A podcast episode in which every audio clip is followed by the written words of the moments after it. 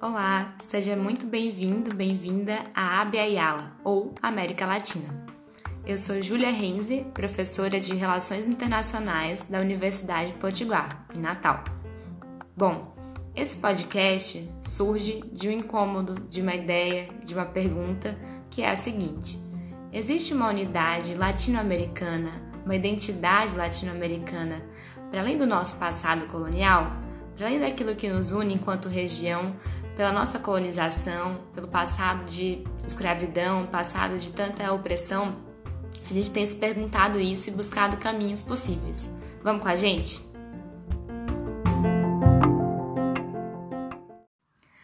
Você aí, aluno de Relações Internacionais, antes de ir para Machu Picchu comprar um casaco colorido e se sentir super revolucionário, deixa eu te contar uma história. Bom, a história é a seguinte: a própria ideia de latinidade, é, a partir de uma perspectiva decolonial, foi adicionada essa porção das Américas abaixo dos Estados Unidos por interesses imperiais europeus, principalmente da França, isso em um cenário de revoluções para a independência e uma tentativa expansionista dos Estados Unidos. Essa tentativa expansionista dos Estados Unidos estava baseada no chamado Destino Manifesto. Você conhece?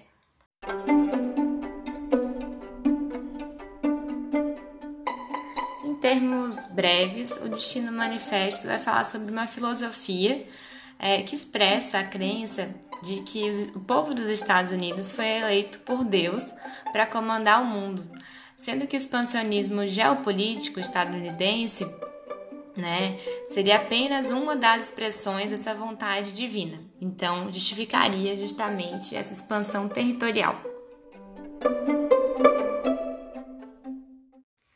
Bom, a questão é que essa ideia de latinidade ela foi emprestada de um contexto europeu, né, de um contexto de é, contenção ou de disputa entre países majoritariamente católicos e majoritariamente é, protestantes e feito uma divisão na Europa a partir dos países que eram latinos e católicos e daqueles que eram anglo-saxões é, e protestantes, e isso foi importado para nossa região para tentar conter um avanço, um expansionismo é, anglo-saxão ou mesmo depois um expansionismo dos Estados Unidos. Deu para entender?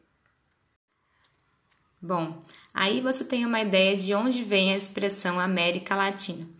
Então, as elites crioulas que estão nesse processo de independência tentam criar algum valor, se diferenciar dos seus colonizadores portugueses e espanhóis. Bom, se a gente fala de América do Sul, esses vão tentar se diferenciar dos seus colonizadores, Espanha e Portugal, porém eles vão almejar chegar ao nível de desenvolvimento e valores franceses. Vejam só que ironia, justamente aqueles franceses mesmo lá atrás que vão delimitar a nossa região e vão atribuir o sentido de latinidade, tá?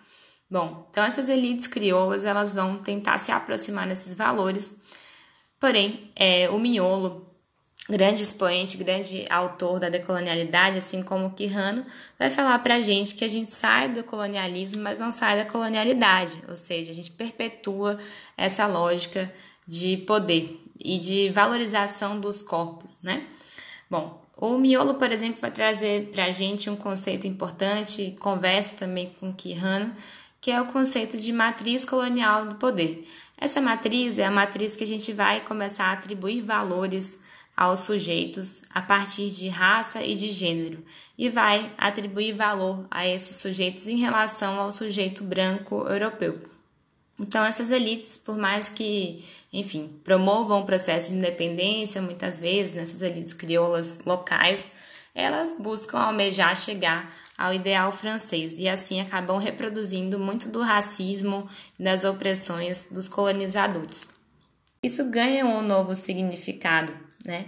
No momento em que a gente tem os processos de independência nas Américas, aqui na nossa região, justamente essa elite que vai fazer o processo é, de independência, que está à frente da busca por uma identidade nacional, todo esse processo que vai vir é, depois, né?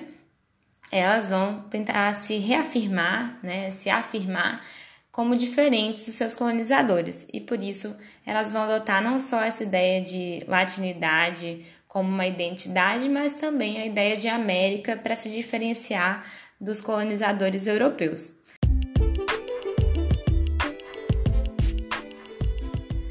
Você que chegou até aqui deve estar se perguntando, ok, entendi tudo, mas essa Abya Ayala, o que é isso? De onde vem esse termo? Bom, Abya Ayala é uma tentativa de repensar as nossas origens, a nossa unidade, a nossa identidade enquanto povos dessa região chamada América, América Latina, a partir de outros termos. Então, Abya Ayala foi basicamente um termo convencionado, autodesignado pelos povos originários do nosso continente, em contraponto à América. Foi um termo incomum, dentre tantos outros, que foi convencionado entre esses povos para se referir à América. Abaiala significa, na língua do povo cuna, terra madura, terra viva, terra em florescimento, e seria um sinônimo então para América. A ideia aqui é a gente se perguntar mas bom, será que se a gente pega um termo só, mesmo que dos povos originários, para se referir a toda a América, será que a gente não está de novo universalizando e caindo no mesmo erro, no mesmo problema de América Latina, esquecendo das diversidades, das nossas diferenças enquanto povos? Bom, isso aí eu deixo para você responder. A ideia aqui era a gente conversar um pouquinho sobre os primeiros termos, as primeiras coisas, para a gente pactuar que América Latina não é de fato um bom termo para falar sobre nossos povos e a nossa região.